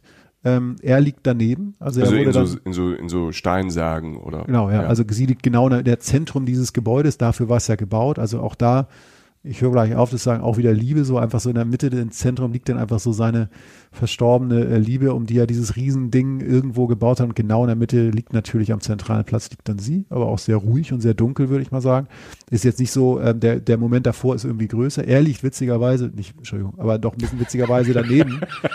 ja, weil, da liegt der Faddy. ja, moin. Nee, ja, der Fadi, da war der Mann. Äh, und äh, der, das lag wohl daran, so habe ich das zumindest verstanden, dass, dass sein Bruder ihn irgendwann entmachtet hatte dann und dass er auch nicht mehr so richtig viel zu sagen hatte. Und so haben sie ihn wirklich schlicht neben, neben sie gepackt, was so ein bisschen der, der Symmetrie so ein bisschen geschadet hat, weil sie liegt natürlich in der Mitte von einem und links daneben liegt er. Da denke ich so, Leute, also ich meine, wenn man sich schon so eine Mühe macht oder so, ne, dann kann man ja auch nochmal irgendwie einen anderen Platz finden oder das irgendwie ein bisschen anders anordnen. Ähm, man ist dann da durch. Man hat sich das halt angeguckt und da war halt okay. Aber es gibt natürlich schöne, äh, schöne Malereien und Zeichnereien auch innen an den Wänden. Ähm, So sieht's ungefähr von innen aus. Aber es lohnt sich da schon auch, oder muss man da nochmal extra zahlen, oder gibt's da, gibt's da Touren? Also kann man da einfach mal kurz reinlaufen, eine halbe Stunde sich angucken, dass man so ein, oder muss man da nochmal anstehen? Also, also du musst, ich habe nicht lange angestanden und es war halt letztlich, ähm, es war halt letztlich ein bisschen teurer, zwei, drei Euro, aber das ist ja, irrelevant. Okay, das ist dann egal, ja. dass du, wenn man den Weg auf sich nimmt, dann kann man ja. da auch nochmal eben reingucken. Das Tollste war für mich, den Ort halt aus diesen Perspektiven zu sehen, die man kennt, äh, immer wieder auch sich hinzusetzen, also in dem Garten, wenn meine Bank frei war, und das war zumindest um die Uhrzeit gar nicht so selten, einfach mal wirken zu lassen. Das ist eigentlich so das, das Schönste für mich da gewesen. Und sich dann auf dieser Plattform, wo auch die beiden anderen Gebäude waren, sich einfach dann zu bewegen und äh, sich das aus allen Ecken mal anzugucken. Dann gibt's da halt da nochmal eine Inschrift und dann fliegt da irgendwie ein kleiner grüner Vogel auf irgendwie eine schöne Malerei, die da drauf ist. Es ist, es ist, es ist aber von außen in verschiedenen Perspektiven und ich finde auch mit der Ruhe, die man sich dann gönnen sollte, man hat ja einige Stunden Aufenthalt, dann zumindest beim Daytrip auch, äh, man sollte sich da Ruhe nehmen und Zeit nehmen. Und äh, wenn man Bock hat, Zeit nimmt man das Ding kurz oder macht ein paar Fotos oder dreht ein kurzes Video, aber auf jeden Fall, dass man ein bisschen Zeit da verbringt. Das fand ich jetzt irgendwie äh, am schönsten daran. Ähm, was ich noch empfehlen könnte. Ja, bitte. Ähm, man so das, ähm, das, das am schlechtesten gehütetste Heim, Geheimnis des Taj Mahal ist, dass du. Das verraten wir jetzt. Das, ja, genau. Also es, jeder, Leute, jeder, ganz der, spezieller Moment ja, genau. in der Geschichte dieses Reisepodcasts. Wir verraten das schlecht geschützte Geheimnis des Taj Mahal. Sozusagen, ja. Ähm, es ist, äh, du kann, man guckt, wo man, was macht man als Mensch wie wir, wenn man sagt, da, das ist, Taj Mahal ist Wahnsinn, da will jeder hin. Von wo kann man den noch sehen? Weil er überragt ja die ganze Stadt. Und dann findest du irgendwann raus, dass wenn du da rausgehst aus dem Taj Mahal-Gebäude äh, äh, oder aus, aus, dem Grundstück, ähm, dass du dir dann einen Taxifahrer holen kannst und sagen kannst, Typ, ich will da und dahin. Auf die andere Seite des Flusses zum Beispiel. Mhm. Da gibt es so einen anderen Park, da soll man jetzt nicht zwingend im Dunkeln rumhängen, aber tagsüber überhaupt kein Problem. Und da gibt es einfach diverse kleine Orte oder beziehungsweise man kann sich da dann einfach so rantasten mit dem Auto, der weiß auch meistens, wo es dann hingeht und lässt sich dann raus an so einer kleinen Grasebene vor dem Fluss, also so sehr tief gelegen. Ähm, und äh, von da aus siehst du dann auch diese kleine Grasebene so und dann siehst du den Fluss und dann siehst du da den Taj Mahal, einfach von hinten. Und das ist toll, weil du halt einfach in einem Wohngebiet stehst. Also ich habe Fotos da gesehen oder, oder gemacht und habe auch, ähm, hab auch da länger Zeit verbracht mit meinem Kollegen. Da hat einfach eine Frau Wäsche aufgehängt. Also du sitzt einfach, du sitzt einfach vor einer Hausfrau, die Wäsche aufhängt, aber das Problem, nicht das Problem, aber das Thema ist halt, wenn die Wäsche aufhängt, guckt die halt auf den Taj Mahal. Mhm. Und das war schön. Und äh, da sind weniger Menschen. Und das gibt der Sache auch nochmal so eine irdischere Sache und zeigt auch mal nochmal diesen Kontrast. Weißt du, da spielen dann so Kinder auf, der, auf dem Rasen, also auf den Ziegelang oder eine Kuh, was in Indien auch halt öfter mal passiert, dass da Tiere frei rumlaufen und so.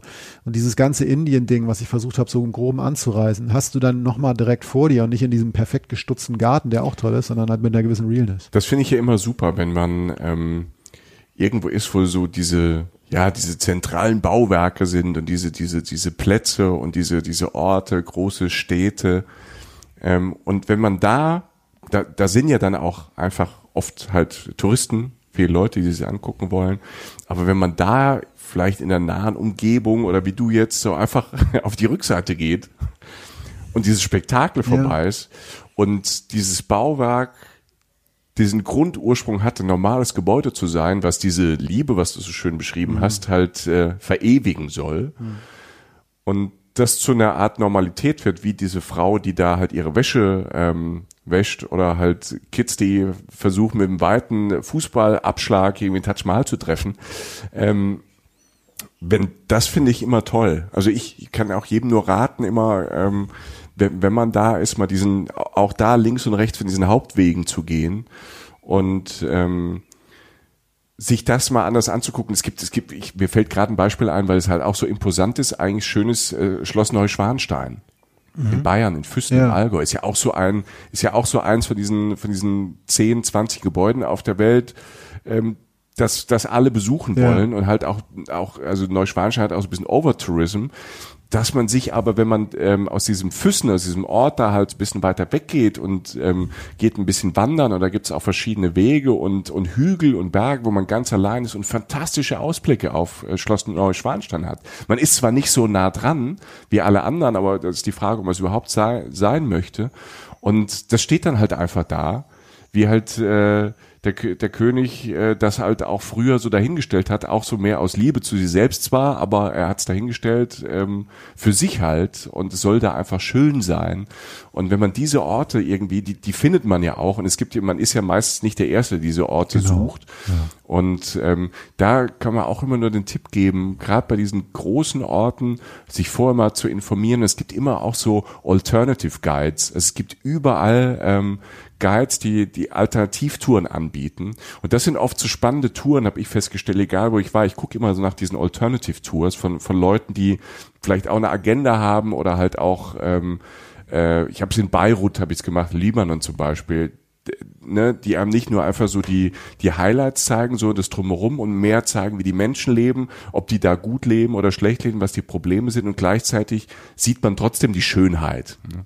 Also das kann ich nur jedem empfehlen. Deshalb finde ich das so cool, dass du sagst, okay, wir sind einfach auf die andere Seite vom Taj Mahal und ähm, haben den von der anderen Seite gesehen und das war eigentlich ein schönes Erlebnis. Ja, also ich hätte das andere nicht missen wollen. Ne? Und Mhm. das ist so, so den, also da bin ich auch äh, Mainstream genug, um zu sagen, ich möchte das natürlich da rein und zahle das Geld gerne und äh, spiele das Spiel auch mit, weil dann hast du natürlich die Postkartenansicht. Aber die andere ist genauso toll. Und wenn du dann diese Brechung hast, mit der Kollegin die Wäsche aufhängt irgendwie und, und an dem Gebäude dahinter, das ist einfach viel wert. Und, und da auch, auch Zeit.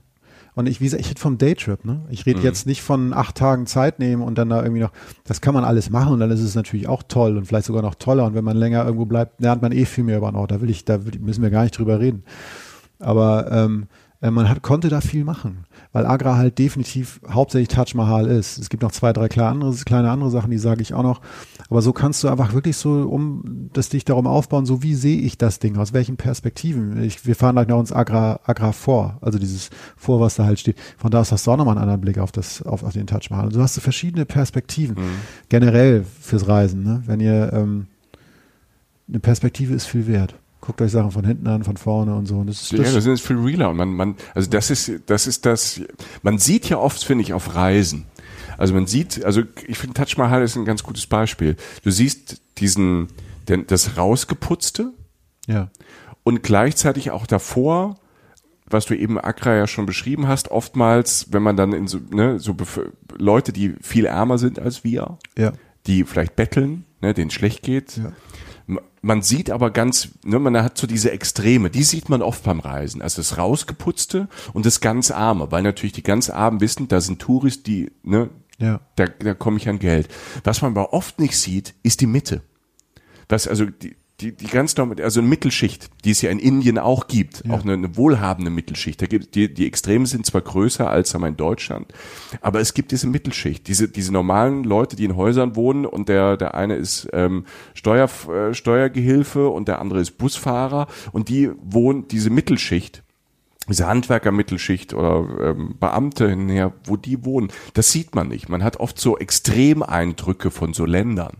Und äh, und deshalb ist es, sorry, und deshalb ist es, ähm, finde ich, ganz spannend, dahin zu gehen, also auf die Rückseite, da wo die Menschen leben. Ich laufe zum Beispiel auch gern durch so Wohnviertel durch. Ja, voll. einfach, einfach mal zu gucken, ne, wie, wie sind, wie leben die Leute in dem Land, die so in, auf eigentlich so im Vergleich so auf unserer, auf der, auf, auf der, auf der Mittelebene ist, ne, auf, auf der Mittelschichtebene ist. Es gibt natürlich Länder, wo es die, keine so große Mittelschicht gibt, aber in Indien zum Beispiel gibt's die. Und da ist auch ganz spannend, ähm, die zu sehen. Ja. Ja, ja, also ähm, wie gesagt, ich kann es nur empfehlen. Also die Rückansicht vom, vom Taj Mahal hat, der, hat die Sache mindestens nochmal um, um, um, also fünf, macht fast so 50 Prozent aus oder die anderen Perspektiven auf dieses Gebäude. Ähm, Indien ist schon, wo du es gerade sagst, Indien ist auch, ähm, das stimmt, genau so wie du sagst. Ähm, was man aber auch nochmal sagen kann, und es wäre einfach, es wäre aber nicht richtig, wenn man es nicht sagen würde oder beziehungsweise unvollständig, Indien ist auch hart. Indien, äh, die Armut in Indien ist sichtbar. Und ähm, auch die, dieser Hygieneaspekt oder einfach so wie Indien ist, ich sage mal in your face. Indien, Indien ist einfach straight ins Gesicht. So Indien ist unglaublich schön wie das Taj Mahal. Indien ist unglaublich lecker, unglaublich freundlich, die sind unglaublich lustig, haben großen Humor, das Volk, ganz toll, also es ist ganz abgefahren. Gerade ich, der viel nach Asien reist, das ist jetzt nicht das Land, wo du sofort viel Humor in allen Ecken ist. Japan zum Beispiel ist jetzt nicht ein Land, wo dir jeder sofort einen Witz erzählt. Indische Taxifahrer, einerseits hat's, wirst du niemals in die, also ruft mich an, wenn es anders war oder schreibt mir besser. Ähm, äh, ich kenne wenig Menschen, die Indien verlassen haben, ohne dass sie es vermieden haben, dass sie irgendeinen Taxifahrer zu irgendeiner Seidenfabrik gefahren hat. You wanna see my silk factory? My brother's got a silk factory. Und du sagst immer nein. Und er wird dich trotzdem hinfahren. Und er sagt, er, I show you the city. Nein, Alter, fahr mich bitte einfach nur zu diesem einen Ort. Und das ist, es ist, das ist in Indien krass. Und es ist auch krass, wenn du an einer Kreuzung stehst im Taxi und dann Leute betteln. Und das sind halt nicht Leute, die jonglieren zum Betteln, sondern Leute, denen es verdammt dreckig geht. Und du siehst die Armut, du siehst auch manchmal den Tod irgendwie. Also Indien ist in your face. Ähm, was Indien auch ist, ist halt auf die andere, also das, das will ich gar nicht als negativ bezeichnen, weil das Land einfach so ist. Und wie gesagt, es ist eine der ältesten Zivilisationen dieser Welt.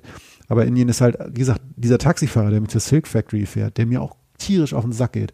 Irgendwann bringt er mich auch wieder mit einem schlechten Spruch zum Lachen. Also sie haben auch Humor. Andererseits handeln sie. Und wenn du nicht aufpasst, verarschen sie dich auch. Ähm, aber du kriegst auch viel wieder viel raus. Es ist echt ein krasses Land. Also es ist so, ich hätte diese Reise nicht, also als Hochzeitsreise hätte ich es nicht machen wollen. Sage ich dir ganz ehrlich, weil Indien wird oft so verkauft, auch Incredible India und so wunderschön und es ist auch wunderschön. Aber es hat halt auch eine andere Seite und die wirst du nicht ausblenden können. Die solltest du auch nicht ausblenden, weil das macht Indien auch aus. Indien ist nicht dieses rundum sorglos Paket, wo du einfach permanent auf so einer 20 Zentimeter über dem Boden auf einer Sänfte durch ein wunderschönes Land und die exotische Kultur absolut reicht dir mal. ambivalent India genau. als incredible. Ne? Genau, also es reicht dir jetzt nicht jeder eine Obstplatte alle 10 Meter und wünscht dir einen schönen Tag oder so und alles ist sauber und wunderbar und du läufst im Bikini durch den Taj Mahal. Nein, es ist in your face und äh, das, muss, das musst du auch wissen. Mhm. Und ähm, wenn du das mitnimmst und das abkannst irgendwie, äh, dann ist India sehr belohnt. Ähm, und das macht sie, das fixt die Leute, glaube ich, auch so an, die Leute, die ich am Anfang meinte, die du meintest auch, die Leute, die voll auf Indien sind. Ich habe Freunde, die sind da immer wieder hingefahren. Die waren da monatelang, weil sie einfach, ähm, ich glaube, man kommt nicht von dem Land los. Ich war auch da, ich kam wieder, ich war fertig. Also ich war nicht, nicht traurig oder so, sondern ich war, es war einfach auch anstrengend. So, es war einfach, oh, so, ne? Es, es ist, ist, eine Reise. Es ist, und es ist ein Kulturschock. Ja. Es ist wirklich ein Ding, so. Sieben Stunden. Du fliegst sieben Stunden nach New York oder du fliegst sieben Stunden nach Delhi und das sind Jahrhunderte, nicht Jahrhunderte, da liegen Welten dazwischen, Universen dazwischen. Und ich war knapp drei Wochen da und ich hatte das Gefühl, ich war zwei Monate weg, weil ich so viel in meinen Kopf gehämmert bekommen habe. Mhm. Das ist toll. So viele Eindrücke, ne? Ja, das ist, ja. ist Wahnsinn, aber es ist halt auch nicht einfach so. Ähm, ein kurzer Nachtrag zu den Gräbern im Taj Mahal fiel mir gerade rein. Ich habe gerade eine Notiz vor mir gesehen. Das sind Scheingräber. Ein bisschen tiefer oder an einem anderen Ort liegen die wirklichen Toten, aber es sind natürlich, also das ist da, die sind da, aber die sind noch nicht genau da auf das, worauf man drauf guckt, nur der Vollständigkeit halber. Ja. Was ich aber noch sagen wollte, ähm, um nochmal zur letzten Ansicht, wie gesagt, du siehst ja noch vom Agra vor, da komme ich gleich noch kurz zu, siehst du das Taj Mahal. Eine Sache, die, die schließen, zumindest als ich da war, war es so, dass das Taj Mahal nicht zum Sonnenuntergang noch geöffnet war. Was ich ein bisschen doof fand, weil ich dachte, da ist das Licht ja noch besser. Egal. Ähm, du gehst raus, was du super machen kannst, wenn du da raus bist, ist, und das geht auch beim Daytrip, weil du ja erst gegen 17 Uhr fährst oder 18 Uhr, das heißt, es wird relativ früh dunkel, da zumindest als wir im Februar mal da waren, war gutes Wetter, war auch recht warm. Ähm, ähm, du gehst in eines der Cafés, drumherum, nicht jetzt das, in dem wir beim ersten Mal waren, sondern ein paar Meter weiter in eine andere Richtung, Süden, Westen, Osten, keine Ahnung, ähm, gehst auf jeden Fall auf so eine Dachterrasse rauf und siehst halt das Taj Mahal aus der Ferne und siehst da den Sonnenuntergang und trinkst da einen Cola, eine Lassi oder isst ein bisschen was und hast einen tollen Blick über, über das Agra, das Indien, worüber wir die ganze Zeit geredet haben, auf diesen wunderschönen Ort. Das ist ein schöner Abschluss eines Tages und kannst dir von da aus ein Taxi nehmen und fährst irgendwie ein paar Minuten, Viertelstunde oder so zum Bahnhof. Aber fahren wir vorher endlich mal in diesem Agra-Vor vorbei, wo ich du immer sagst, bisschen, ne? ja, du das ja schon, schon seit, seit, seit einer halben Stunde durch. Ja, ist ja gut. Und du sagst immer, ich, ja, gleich. Okay, geht wir ins merken, Café. Wir hören dir zu, okay. wir merken das. Okay, gebt, gebt euch das Café einfach für den Sonnenuntergang. Es ist toll, das nochmal bei Nacht zu sehen. Ist nicht beleuchtet, aber es ist ein schöner Anblick. Du siehst das Taj Mahal. So, Agra vor. Ich habe zuerst gedacht, Taj Mahal, schönster Ort der Welt. Agra drumherum, was sollen sie machen? Brauchen noch ein paar andere Touristenattraktionen, weil da gehen die Leute dann eh hin, wenn sie mit dem Bus irgendwie da durchgefahren werden. Agra vor, gehe ich halt mal hin. Du gehst ähm, sozusagen rechts raus aus dem, also wenn du aus Taj Mahal guckst, gehst du rechts raus und kommst in so ein Hotelviertel, wo auch die richtigen Porsche-Hotels sind, wo du aussiehst, wo die Reichen sind. Auf einmal dieser Sprung in dieses, in diese reiche Touristenwelt, völliger Bruch mit dem Alltag, den du ein paar hundert Meter weiter hast. Wenn du links also wenn du aus Taj Mahal und links rausgehst, zum linken Ausgang, gehst du ungefähr zwei Kilometer und das ist locker zu machen. Das ist manchmal ein bisschen nervig, weil Leute erst auf dich zukommen, die ein Taxi anbieten wollen oder so, aber nachher, wenn du die erste Schwemme an Leuten über, überlebt hast, gehst du einfach zwei Kilometer geradeaus in der Hauptstraße, aber es ist schön, sich zu bewegen. Ähm, kommst du zum Agra vor und das ist, ähm, erzähle ich später drüber. Nein, nein, ich kann Angst, ich erzähle es darüber. Alter, ich raste ähm, aus, wenn ich das Wort noch einmal höre. Es ist groß, es ist rot. Und, äh, Fertig, das war's. Tschüss, nein, bis ist, morgen. Ähm, es ist letztlich eine Festung und Palastanlage, ähm, die zur Zeit der Mogulkaiser, also 16. 17. 16. 17. Jahrhunderts irgendwie Re Residenz vom Mogul irgendwie halt gebaut wurde. Also uralt. Ähm, eins der imposantesten Forts halt in Nordindien. Mhm. Es ist riesengroß. Ähm, und äh, von innen auch sehr viel Marmor, sehr viel Gärten. Ähm, also einfach ein schöner Ort, wo du einfach nochmal so ein Gefühl dafür kriegst, wie damals halt irgendwie solche Forts gebaut wurden, natürlich aus militärischen Gründen. Ich meine, die Engländer haben das dann auch irgendwann mal eingenommen und auch nochmal genutzt in irgendeiner Form militärisch. Ja. Es ist jetzt nicht nur eine billige Ergänzung, es ist aber nochmal eine andere Art und Weise zu sehen, was es noch so gibt, gerade wenn man es jetzt nicht schafft, ganz nach Rajasthan rein. Rajasthan ist zum Beispiel so, ein, so, ein, so eine Tour, die in England, äh, in Indien viele Leute machen, wo, sie, wo du sehr viel solche, solche Forts und so siehst. Und ähm, das kannst du in Agra relativ gut mit dem Ding erledigen. Und ähm, mich hat's einfach, im, ich fand es imposant in, insofern, wie groß es war, wie mächtig es war und wie schön auch manche Bauten da drin waren und dass dann auch wieder dieses Marmor ins Spiel kam und äh, schöner Ort. Und von da hat man auch mal, kann man auch nochmal aufs Taj Mahal gucken. Genau, du bist auf einen, auf einer der ähm, Anhöhen, also weiß ich, erster Stock oder so, gehst du halt irgendwie über so eine äh, über so einen Platz rüber und kannst von da aus nochmal den Taj Mahal aus einer anderen Ebene sehen. Okay. Ist, will ich dem vorher jetzt gar nicht Unrecht tun, aber das ist schon auch toll. So, also das nochmal aus der Ecke zu sehen. Ähm, Gibt es noch so ein Baby Touch, wird es viel genannt, also das Baby Taj Mahal. Aber Ähm, erzähl's uns später. Nee, nee, nee, nee. nee. äh, Itimat Ud Daula heißt das, glaube ich. Das ist aber nur klein und sieht aus der Ferne auch so aus. Es ist weiß, es, sieht ähnlich, es ist ähnlich geformt wie das Taj Mahal, hat natürlich eine völlig andere Bedeutung. Aber es ist auch nochmal eine kleine Sache, die man machen kann. Man kann da guten Tag rumbringen. Das hört sich gut nach, das hört sich echt gut nach einem Daytrip an. Ähm, haben wir noch ein bisschen Zeit, um, um, wenn wir jetzt diesen Daytrip haben, ne, jetzt äh, von, von Delhi dann darüber, und wir haben Ja. ja gesagt, wir machen Taj Mahal und, und, und Agra. Jetzt in Indien, wir haben es kurz angesprochen mit dem Essen. Könntest du uns zum Schluss noch irgendwie so ein bisschen noch so zwei, drei Sachen sagen über das indische Essen? Also, also gerade da aus der, aus, aus, aus der Region, aus dem Norden, wenn man da ist, was man deiner Meinung, du isst ja alles, du probierst dich ja über alles durch, aber so ein, zwei Sachen, wo man sagt, das muss man da mal probieren und essen, weil es da speziell ist und speziell gut ist. Tatsächlich nicht so viel. Ähm, ähm, ich habe das Gefühl gehabt, dass, also nicht viel Konkretes. Mhm. Weil ich tatsächlich, ähm, weil ich ja anfangs in Anführungszeichen relativ gut gegessen habe oder halt wirklich in Hotelrestaurants oder so, habe ich mir wirklich dann auch, um Überblick zu kriegen, habe ich mir wirklich so so Barbecue-Veranstaltungen da über zwei, drei Gänge gegeben. Nicht, weil ich reich bin, sondern da ist es einfach ein bisschen billiger und da kriegt man Ja. einen super Überblick. Ich hatte das Gefühl, dass vieles des indischen Essens, was wir hier so bekommen, also halt diese Tikka Masala Geschichten und so, ne? Also eher so Mhm. rote Soßen und so, dass die halt da ihren Ursprung haben. Du kannst da wunderbar auch äh, äh, vegetarisch essen. Also halt einfach äh, Spinat oder halt irgendwie äh, Hüttenkäse oder so. Also du hast Zwiebeln machen die auch so super. Die frittieren da diese Zwiebeln. Ich weiß nicht, wie das heißt. Ja, Oh, es gibt so, es gibt so irgendwie so Zwiebelbällchen, die die frittieren und da ist, glaube ich, zwei Kilo Panade auf einer Zwiebel drauf und die werden die frittiert und das essen die zum, als Vorspeise. Ich kann mich da reinlegen und reinsetzen und äh, bin eigentlich nach so einem, zwei Zwiebelbällchen eigentlich schon voll und dann kommt irgendwie so ein, so ein Curry. Also, Ja, es ist, Curry, Curry ist auch toll. Ich bin ja der große, ne, also Curry ist schwerer als, dann hatten wir ja bei der Myanmar-Folge auch schwerer als Ja. in äh, Myanmar nochmal und definitiv schwerer als in Südostasien oder so. Ich stehe halt unglaublich auf diese, all, all diese Sachen jetzt sehr schwach ausgedrückt, die, die einfach rot sind. Also diese rot gewürzten Sachen, diese Masala-Sachen oder, das ist einfach Wahnsinn. Also die, das ist auch, wenn du das, also da kannst du dich sehr lange drin bewegen in dem Feld. Und, und gerade vegetarisch ist da einfach nicht limitiert. Es sind einfach volle Gerichte, die super sind. Die machen ja auch viel mit so, äh, mit Naan, also dem Brot, das es da gibt. Das ist einfach, da gibt es tausend verschiedene Sorten ja, von Nahen. da, allein davon kannst du leben. Ja. Was ich einfach gerne trinke, ist eine Lassi, also halt dieser Joghurt-Drink, den du auch äh, mal mit Mango oder so mischt oder so. Ähm, äh, super Drink. Ähm, ich ich habe einfach in Indien jeden Tag gerne verschiedene Sachen gegessen und es wurde eigentlich nicht langweilig. Also äh, kulinarisch wirklich nochmal ein ganz tolles Erlebnis, muss man wirklich sagen. Wow. Ähm, ich habe noch, was man bedenken muss, finde ich, und äh, mindestens an Nordindien, im Süden war ich nicht, ist schon, was die haben, ist neben, ich sage jetzt mal Müllproblem, äh, also wegen, also die haben echt schon, da liegt schon verdammt viel Müll auf den Straßen, da gibt es auch wirklich so Ecken, da gehst du vorbei, denkst du, fucking hell, das ist aber eine öffentliche Müllkippe. Und da läuft dann auch ein Schwein rüber, isst ein bisschen was, also es gibt zornige Anblicke so, also es ist wirklich, da leben Tiere auf Müllkippen und die Müllkippen sind verdammt groß. Ähm, ähm, ist, ist, ist ein Luftverschmutzungsproblem. Dieses Land, also Delhi, wir haben da äh, mehrere Tage verbracht. Wir hatten da ein schönes Hostel. Ähm, das hat irgendwie, weiß ich, 130 Euro für zwei Personen für drei Tage. Also nicht so viel Geld für ein echt ein tolles, modernes Hostel so. ein Frühstück neu gemacht. Das total abgefahren, was ich noch nie hatte, was ich noch nicht mal in Peking oder so hatte. Nur da aber die Luftverschmutzung. Du kommst nicht weg. Das ist ganz absurd. Du hast sonst hast du, wenn du ein schönes Hostel hast und bist wo, egal wo auf der Welt, am Ort, wo du sagst, die Stadt ist ein bisschen dreckig oder nervig oder laut oder so, dann gehst Das du in dein, Oasen. dann gehst du in dein Zimmer, das ist vorbei. Hm. Die Luft geht ja nicht weg.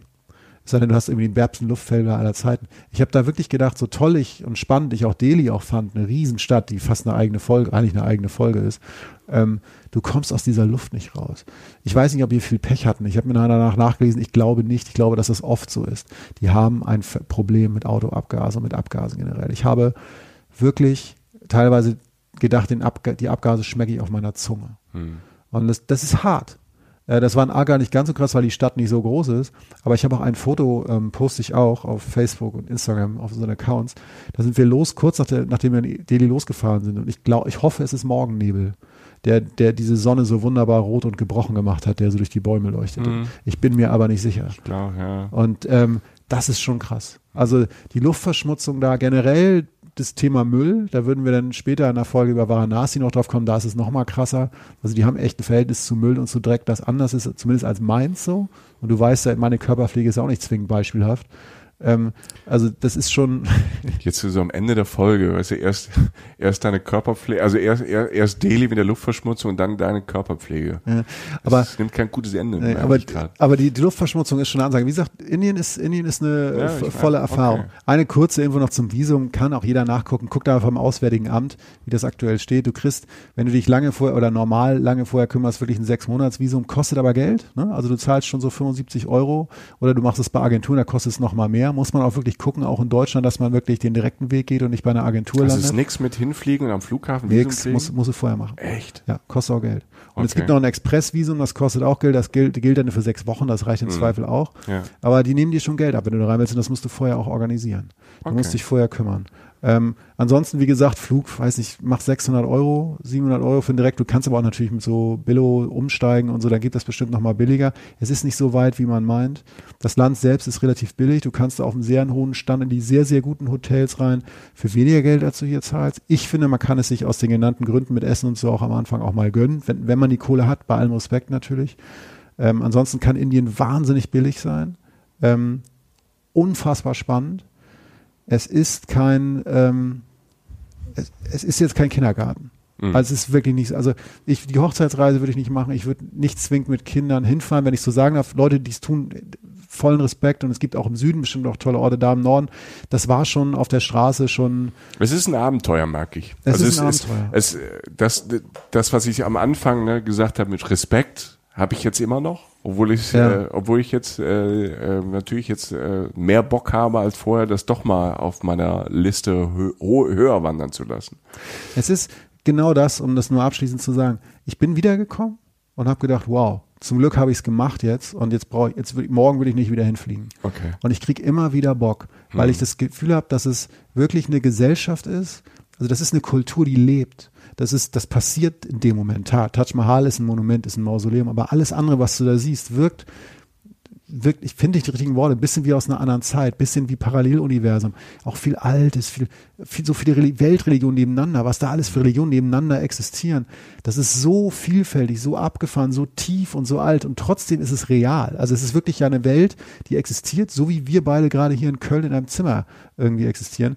Und das lässt einen nicht mehr los, weil es kein Museum ist, sondern wirklich Realtime, ein anderes Universum, finde ich. Und das macht es so wahnsinnig spannend und reizvoll, auch anstrengend, aber das ist auch Teil der Experience. Danke für dieses Abenteuer, Jochen. Ja, gerne. Und dass du uns da hast teilhaben lassen zu eines der größten Monumente auf diesem Erdball. Ein größt, das größte Moment vielleicht für die Liebe überhaupt. Mal, Alter, das wurde nur dieses Ding. Guckt euch, also guckt euch die Fotos an auf unserer Seite. Das ist riesengroß, Riesenaufwand, jahrelang, 10.000 Leute, 1.000 Elefanten für eine Frau und die Liebe. Wahnsinn. Und mit dieser Liebe entlassen wir euch in eure Welt, wo auch immer ihr gerade zuhört und seid. Nur noch mal der Hinweis. Folgt uns bitte auf äh, Instagram und auf Facebook. Da gibt's auch die Bilder von Jochen. Da ähm, könnt ihr liken, Da könnt ihr uns äh, abonnieren, folgt uns und wir freuen uns auch immer sehr gerne, wenn ihr uns empfehlt. Das bringt uns ja ein bisschen mehr, da wird die Community größer. Und ähm, da freuen wir uns sehr auf iTunes, ähm, freuen wir uns über Sterne, wir freuen uns über Feedback und Kommentare. Äh, wie immer sage ich dazu, seien es nicht böse, wenn äh, es mal ein bisschen länger dauert mit irgendwie Mails beantworten oder Nachrichten beantworten. Äh, immer, irgendwann gibt's immer mal einen Tag, wo wir uns ransetzen und das machen. Und äh, irgendwann wird der Tag auch kommen und irgendwann wird der Tag kommen, dass wir zu euch kommen und wir uns freuen. Ähm, ähm, wenn ihr zu uns kommt. Wir machen noch ein bisschen, wir trommeln noch ein bisschen äh, für unsere Tour. Jochen, hast du zum Abschluss noch einfach diese sechs schnuckeligen Daten, die uns quer durch Deutschland genau. in diesem Zug führen? in unserem Abteil und vielleicht ähm, sind wir am zweiten Tag schon so weit, dass du dich freiwillig oder ich mich freiwillig irgendwo anders hinsetzt, ähm, auch wenn es kein leeres Abteil ist. Äh, 10.11. in Köln, 25.11. in Frankfurt, 26.11. in München, 27.11. in Berlin, 28.11. in Hamburg und 3.12. in Dortmund und gerade noch geedit am 24.12. am Heiligabend vorm Taj Mahal in Indien. Das ist Soloshow von Jochen Schliemann. Im eigenen Zugabteil. Im Freund. eigenen Zugabteil. In der 1A-Class. Mit all seinen Freunden. da wird's leer. Jochen, vielen Dank. Ja, danke Michael. Äh, macht's gut, passt auf euch auf. Wenn ihr Fragen über Indien habt, meldet euch. Ähm, alles gut und lasst uns wissen, was ihr denkt. Arrivederci, wie man in Indien sagt. Adios. Reisen, Reisen. Der Podcast mit Jochen Schliemann und Michael Dietz.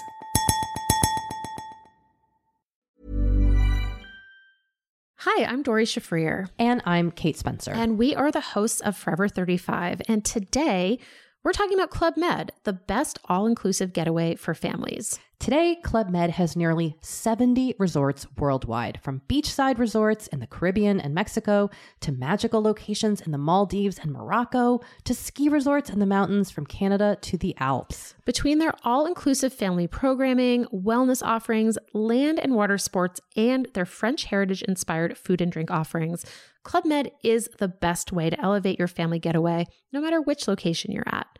To learn more, visit clubmed.us.